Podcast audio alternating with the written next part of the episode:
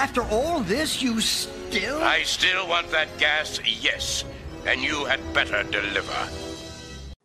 Hey, listeners. Welcome back to Greenhouse Gaslighting. Um, I'm thrilled to share. Um, I had the chance to interview someone I look up to and has inspired um, a lot of my work, uh, Matt Christman from Chapo Trap House, uh, who very graciously um, accepted um, one of my unsolicited offers to record a podcast with him. And he's great. We love him, folks. Uh, as you guys can tell, um, I'm already fangirling over him, and it's apparent during um, the recording of this episode that I was indeed a little nervous and flustered uh, talking to him.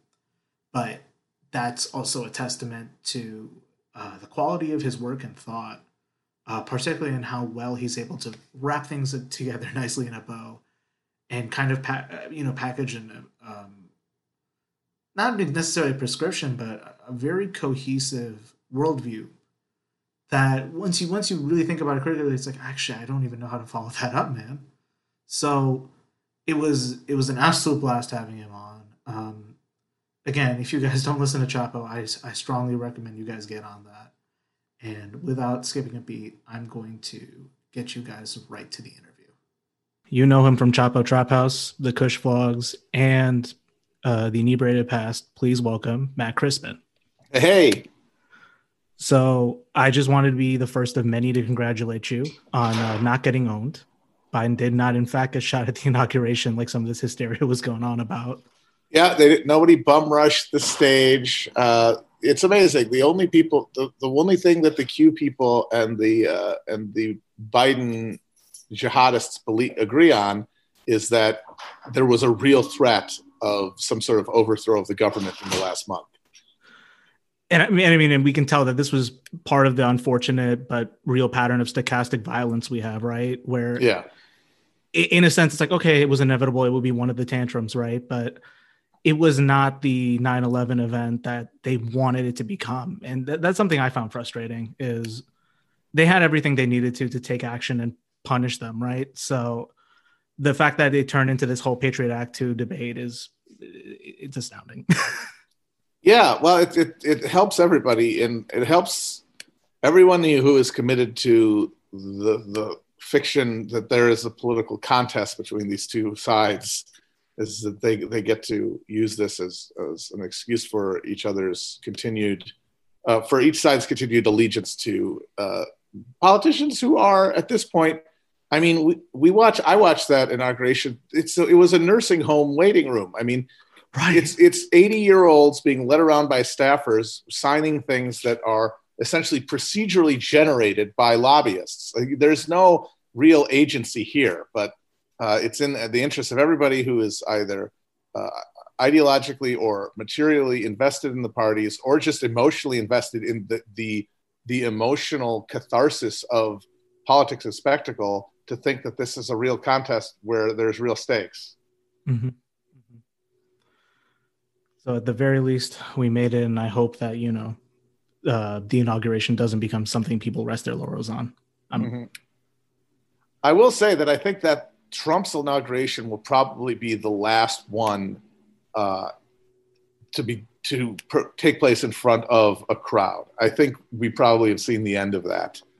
I think that the lockdown perimeter in front of a group of uh, dignitaries and like symbolic flags is going to be the norm from now on.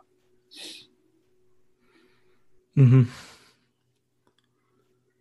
Yeah, I mean, you said it best. I don't really have a follow up to that, and I, and I mean, you know, I, I, as as you said before, like this this kind of discourse is getting kind of tiring, and I'm guessing with Biden finally in the White House, we can pick up that conversation that began, I want to say, in 2020 when you, um, particularly at the start of the Cushvlog, right? Mm-hmm. Um, you had really touched on effectively like there is a missing spiritual component to how the pre-left, um, in your words, is is lacking, and you, I, I think that you'd you'd really gotten a good idea out there with um, your take on John Brown and right. sort of the conditions about Beal. And then I think as the election kicked off, that's when you know the discourse started started to sour a little bit. But that's that's why I wanted to have you on. Is I grew up in a house with Marianne mindset, um, ah. for a big time. And when you said the spiritual component, like something clicked. So that's why I wanted to have you on. And I think that's a necessary perspective that people aren't exploring right now. Yeah, absolutely. Uh, we're all we're seeing that.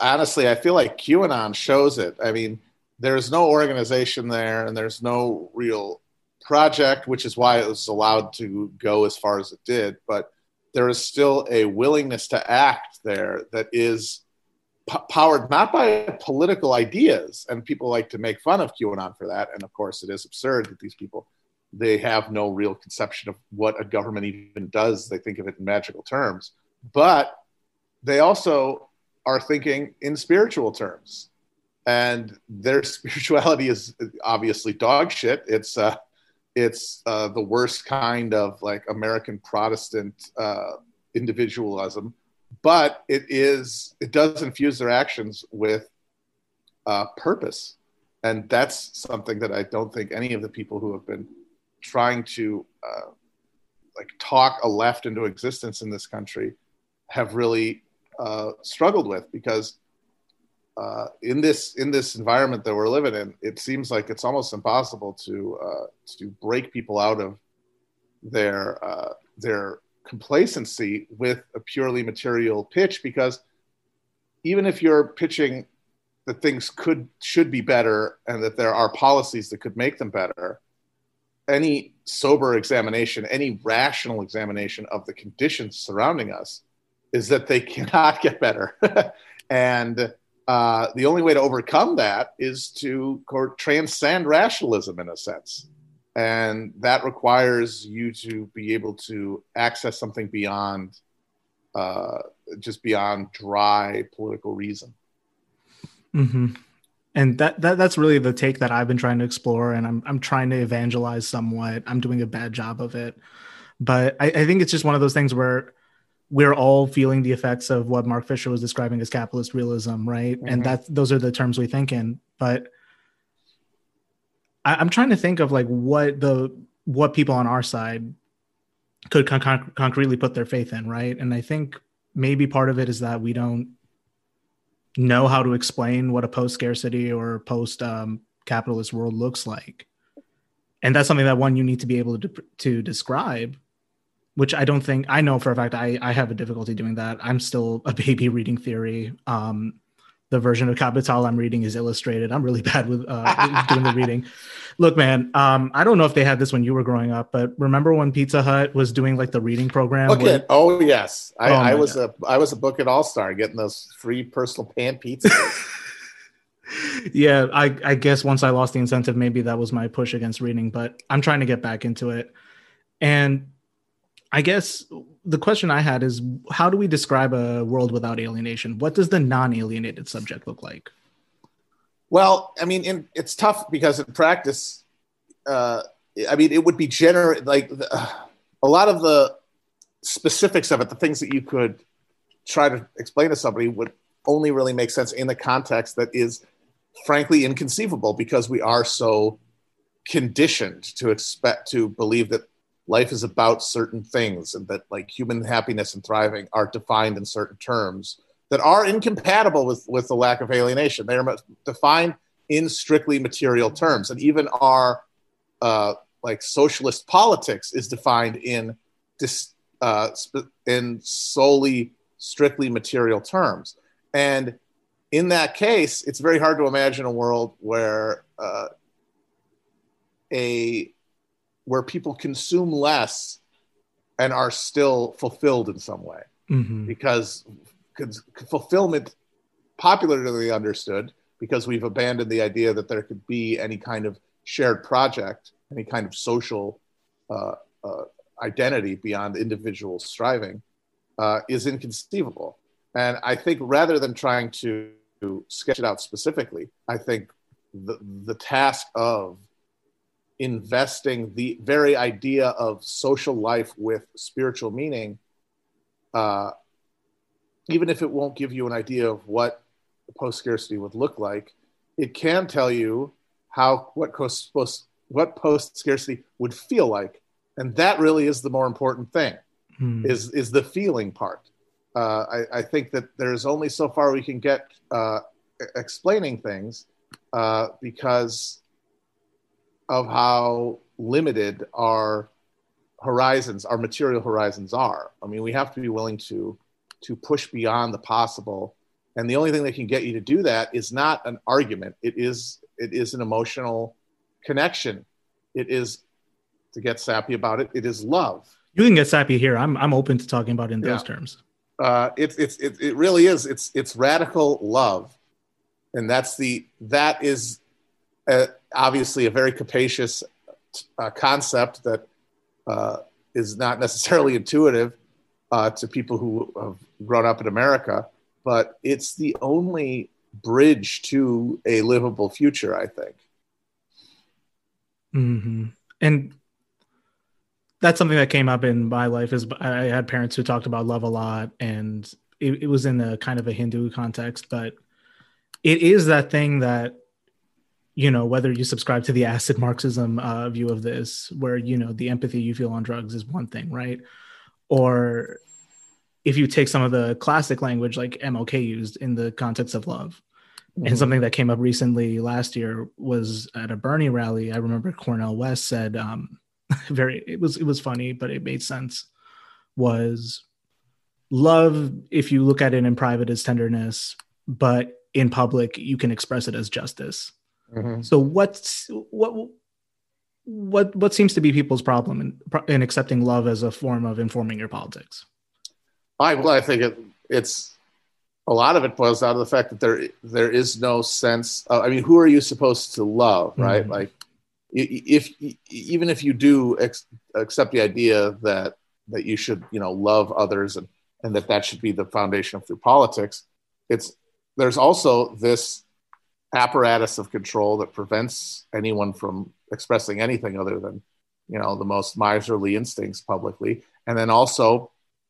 shit tons of your fellow citizens are committed to just being pig shit scumbags and telling someone uh, to love in that context when it will not be reciprocated uh, feels to a lot of people like surrender. Uh, and the only way to defeat that is is is to use the love as a motive force to build a durable and effective political action. Mm-hmm. Uh, and of course, that's much easier said than done. Uh, and that's because it has to be done. It can't be said. You know what I mean? Because our discourse machine exists to dissipate all of our in all of our energies and to confuse uh, our instincts and to leave us uh, bereft of options and anxious and uh, more than anything self-hating and uh, that's why i always end up no matter what i'm talking about coming back mandala like to the idea of logging off because mm-hmm. uh, and part of that you, is honestly, I'll be be blunt, is me uh, acknowledging my insufficiency to the task of like building uh, a a strategic path forward, but also I think an honest reckoning with the fact that such a project is absurd on its face, and only the illusory omnipotence and uh, and illusory reach of online communication would make anyone even for a minute consider it to be a reasonable thing to expect of anyone mm-hmm. and that and that's a discussion i keep falling back into with some friends who are convinced that posting has become a new kind of activist front and i mean you anyone who's uh, listened to your work knows that like that's that's on its face not true mm-hmm. but is it just as simple as saying that people are desperate for looking something they can do and they fall into this trap of thinking posting is action well people want something to do and there's no and the, the social lives that we live are so arid and mm-hmm. uh, and impoverished that the doing of something is wildly intimidating and hopeless if, if you start from trying to make your politics uh, real in your life because of how depoliticized and uh, and fragmented the population of this country is. Meanwhile, there is this thing, the internet, which exists as a imagined community that one can fantasize uh, is malleable or joinable or movable, uh, when in reality, since everybody is doing that and everybody is subconsciously or consciously pushing for a, uh, a idiosyncratic and personalized politics that is largely shaped just by other posts and not by experience, uh, what is going to come out of that furnace is just going to be a bunch of a bunch of people essentially broadcasting their alienation to one another uh, with an expectation that there could be some cumulative effect to that. But but I think we've learned there isn't. I mean, the, uh, Q is the closest thing we have seen to uh, what happens when uh, people alienated, uh, uh, fragmented people post themselves to a political practice. And what that practice was is milling around the Capitol building like uh, it's the Mall of America, and then getting arrested two weeks later by the FBI uh, after watching uh, the reptilian child eater Joe Biden be uh, sworn in. But uh, that's why, and, and so that's why it's totally understandable and inevitable. And I certainly don't blame anybody for it. And I, I certainly am always, always fighting with my instinct to log off and then the fact that what well, log off to what? I mean beyond our hyper alienated state as a country we're literally in the middle of a pandemic huh, that is preventing any uh, segment any any fragment of a social life from forming. So posting makes in that context is is a totally reasonable uh, uh, distraction. It's something that is it is inevitable that people are going to seek meaning from. Uh, and I don't think there's any realistic expectation on my part that people are in any mass sense going to log off. I think that if there is a future for the left and for humanity, it'll be the process of people essentially being uh, disenchanted with what they have convinced themselves was the path forward and then without any other place to go, being essentially forced to pay more attention to what's happening in their immediate vicinity, and then applying the passion and the energy and the focus that they were doing online to whatever it is that they can put themselves to around them. And what the specifics of that are, are totally determined by people's specific placement. Mm-hmm. But that largely means that it gives you the freedom to do what you can in your in your circle, right? So if that's like getting involved in like let's say community farming, or I don't know, joining a religious group, even if that's not always applicable, that's still better than nothing in that case, right? I would say yeah, anything is better than than being locked in the discourse bubble because mm-hmm. it I I mean I I had kind of a, a breakdown earlier this year because I had hit the limit of how far I could, how much I could convince myself that I was like making the world a better place by doing what I wanted to do anyway, you know?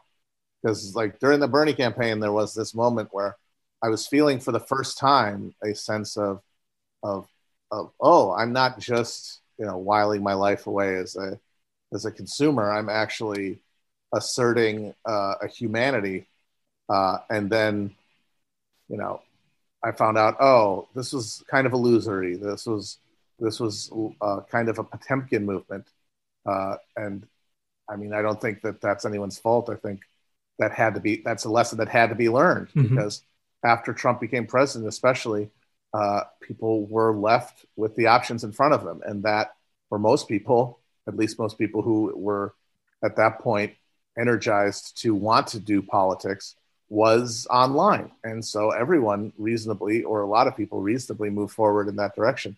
And it's, and that is understandable. That's inevitable.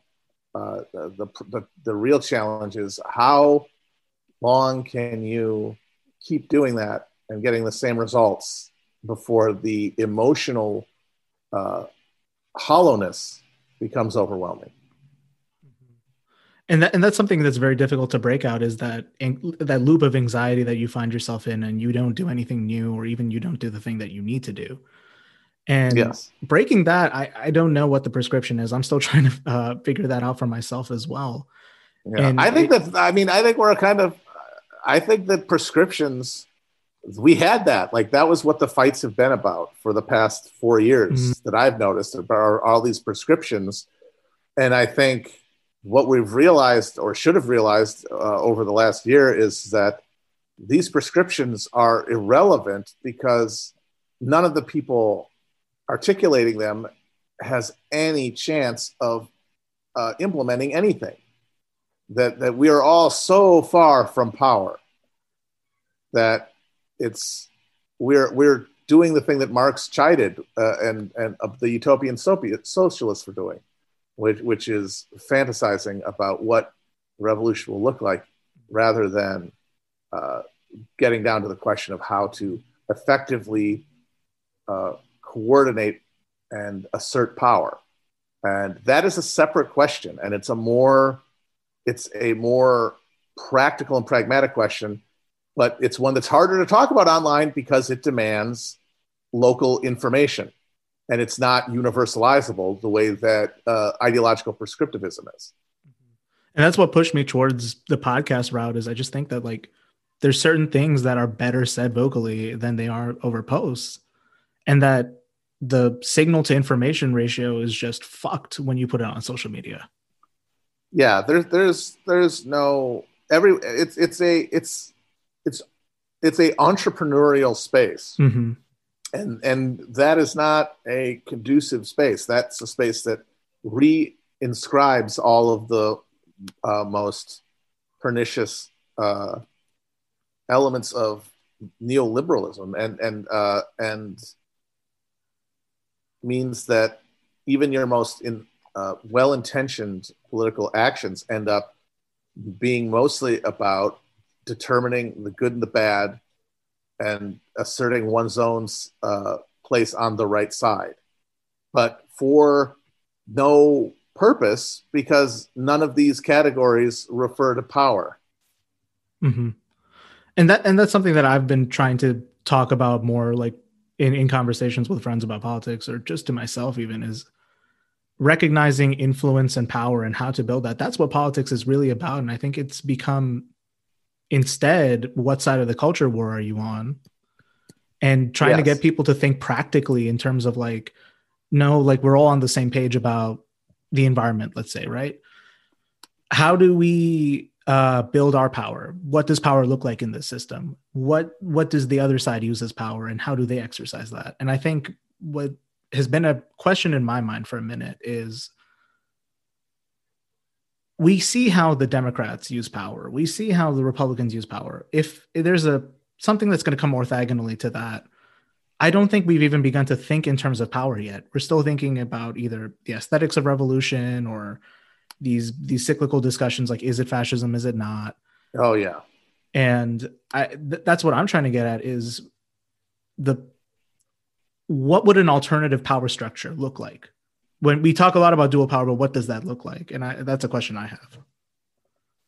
uh, yeah. Uh, I I don't I don't know. I don't. Know, I don't mean to man. stump you. I'm just like I don't know. I really don't know. I mean, that's why. That's why. It's like that's why I.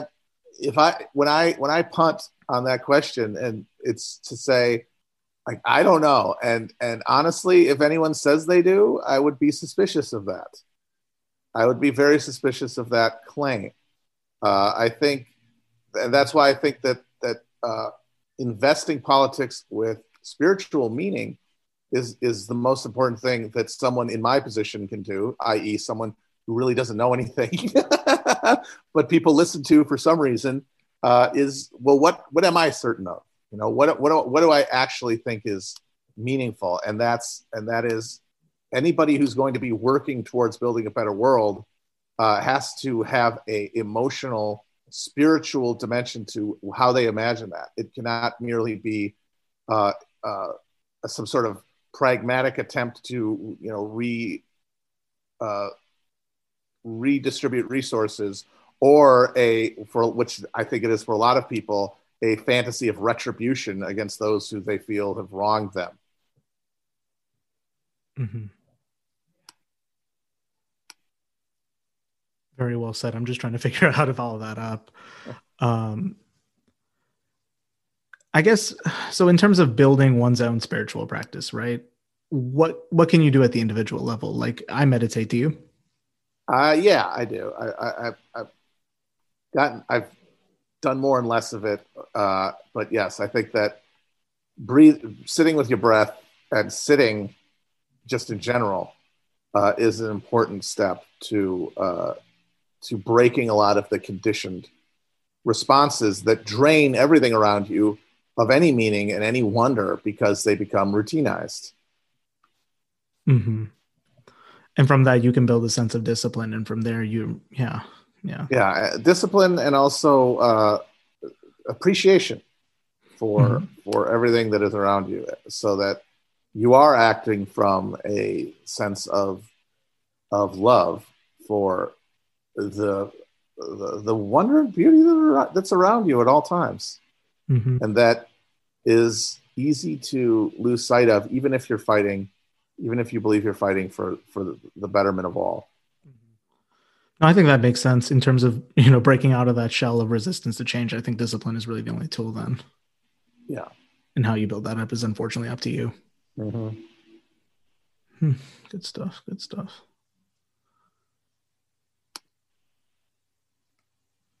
I'm also just uh, a question I have is what what was the route of radicalization like for you? Because for folks my generation, I'm I'm 24, right? Um, the big thing is I think a couple of us probably started with a Democratic route, and then Bernie shows up in 2016, and we had this uh, push to the left as you know 2020 came, or at least some of us.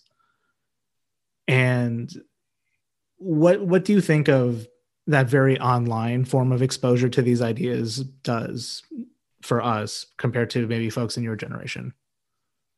Uh, I mean, I don't know. I can only say what I've, i see around me mm-hmm. among you know younger people who have been uh, radicalized by uh, the last eight years or so, uh, or or, and it's not I think it's it's just that that it's a it's like the what is it's the you know this is water deal of I think that a lot of people are just not aware of the degree to which everything that they are uh, operating on is is mediated and is diffused and is uh, not representative of real stakes. I think stakes is really the thing that is lost most by by being uh, uh online. And the thing about but the I'd say the contrast you're talking about between you know older people like me and younger is that if you didn't have that, if you if you are able to be aware of the distinction between you know the online and the, the real,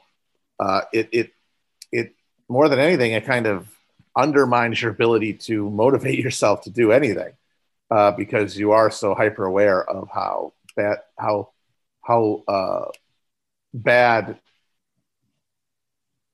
the dynamics of power are in this country and how far we are from having authentic politics. Whereas there's, I think, more energy, not just from youth, but also from just living in that bubble that comes from being more uh, grounded in a in a virtual life. Uh, and you know, the challenge for everybody is is wedding their energy to a uh, to a clear-eyed understanding of of the actual state of play. Mm-hmm. I guess yeah, quite literally, dialectics can be seen as living in the moment, but on a higher yeah. level than at that point. So, right. how, what's the best way to get people to start thinking dialectically? And maybe you can check me on if I'm doing it right. um, I guess for me, it would it, it would boil down to not seeing, imagining things as a flow as rather than as uh, as a collision of discrete objects, discrete people, discrete ideas, discrete uh, like material conditions. That they are all constantly pressing against one another and always moving.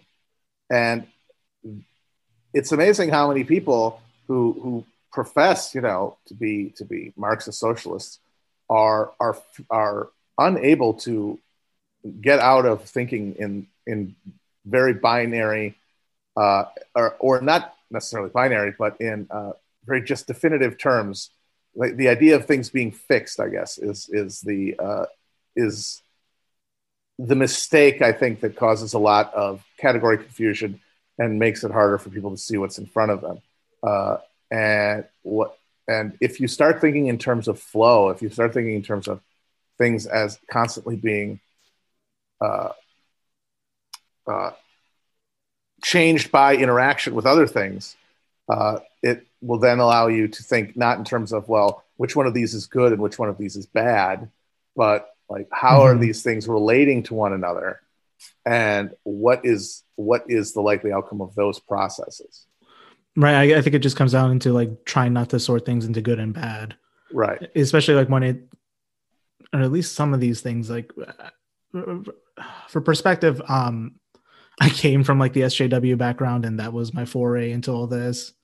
So I'm mm-hmm. kind of reformed in that sense, right? But right. I think a lot of that discourse just ends up becoming either intentionally or unintentionally um, a, an investigation on who's good and who's bad.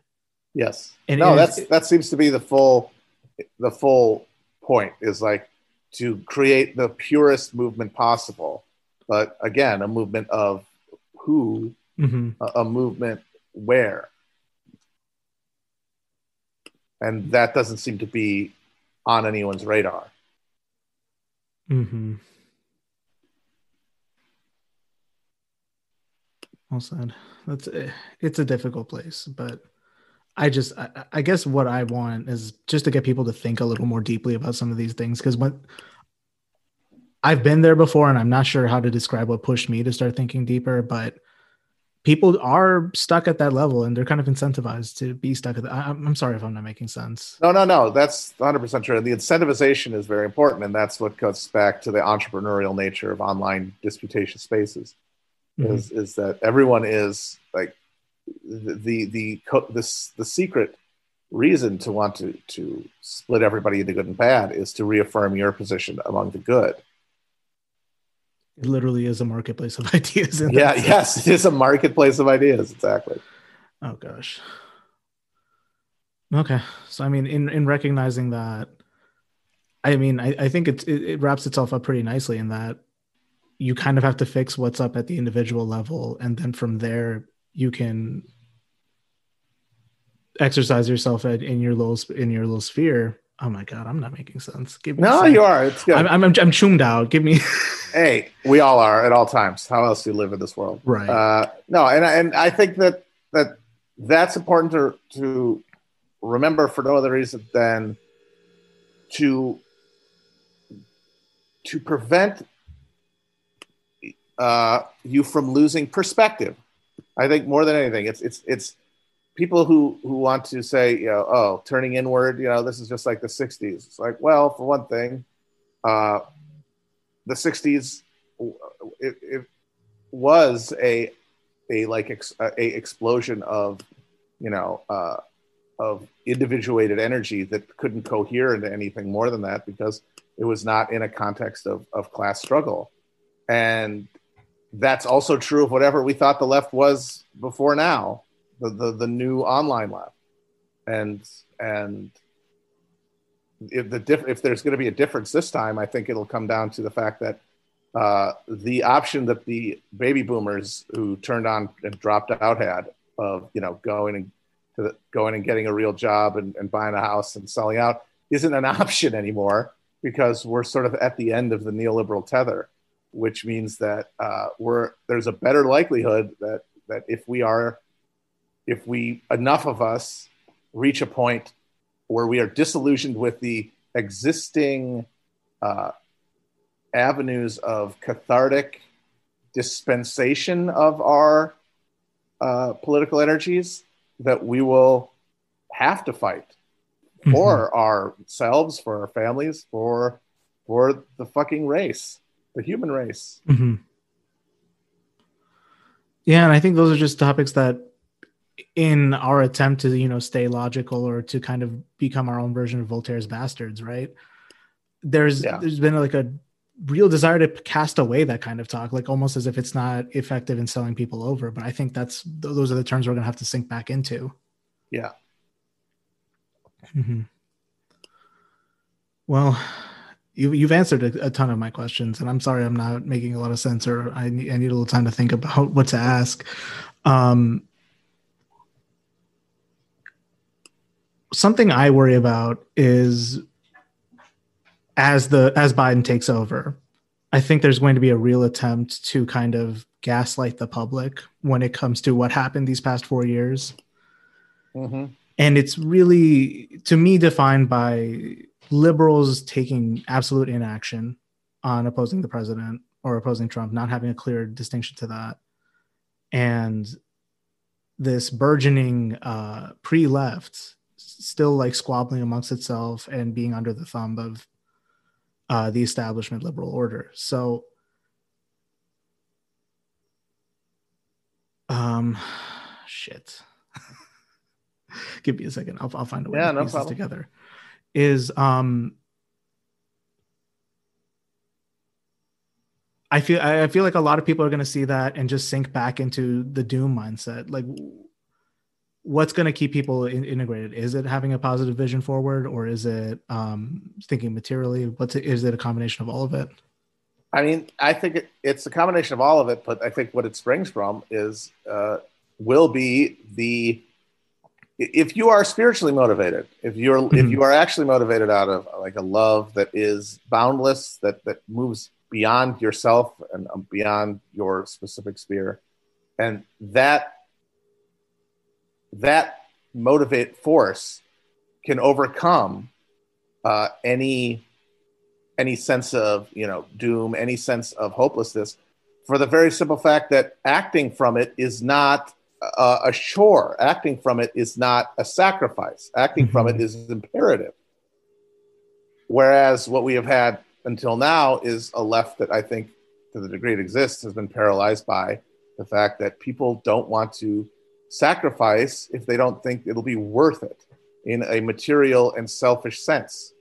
And that the only thing that overcomes that is a motive, and it's a spiritual motivation for which those sort of considerations don't apply because acting is itself imperative. It is self motivated. It is not.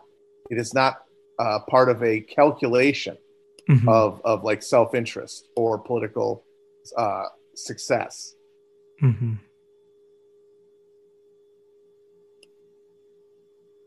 Okay, I think that that ends that up. I'm I'm sorry, like I, I can't think of like anything further because you you've put it so well, right? Um, well, I mean, I hope that's what I hope to do. So yeah, that's good. Yeah. So I guess I guess in retrospect, um, not really for the haters, right? But for people who are kind of skeptical about this push towards spiritual, uh, a spiritual understanding of things. Um, what's our little uh, catch for them? Like, how do, how do we get them on board with this? Uh, I mean, I would just ask them, like, okay, things are bad. Things don't look like they're going to get any better. The left is essentially non-existent, and it's it's a subculture that's breaking apart. Uh, you still have to live. You still have to live your life. What matters to you? What gives you a sense of meaning? Mm-hmm. And by focusing on that, your life will be infused with more emotional resonance, more.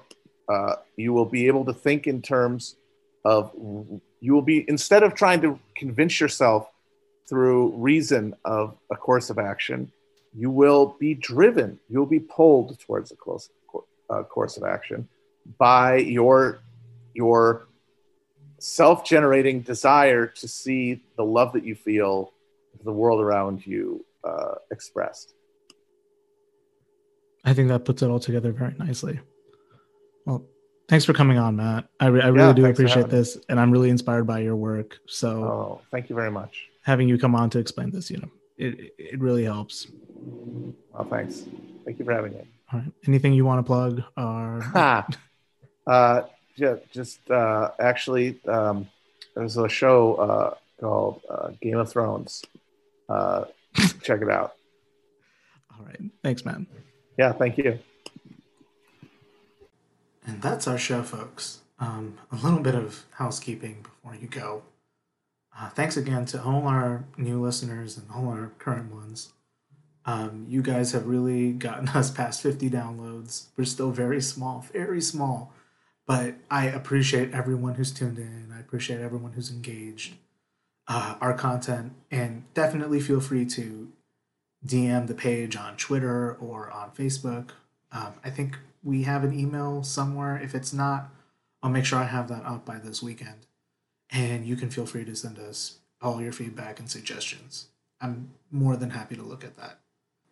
This is also the last episode we'll be uploading this month. Um, we've hit our quota for just how many hours of content we can release. And I plan on taking that time to take a break, go bird watching, um, focus on myself, work out, that kind of thing. Um, but if you do want to support us and you're jonesing for a way to engage with the show, definitely feel free to send your feedback on the ways I've mentioned. Um, you can also subscribe to our YouTube channel, and there's something about giving us five stars on the Apple Store so that it'll help us with the algorithm. That that's how I recommend uh, you provide a support if that's what you can do. Uh, you can also recommend this show to folks who you think would be interested in the perspective we have to offer, as well as other discussions about society and culture. This is Adi. Thanks again for tuning in. Thanks again, Matt Christman, for coming on. Thank you again, listener. We couldn't do this without you. Stay warm, stay safe.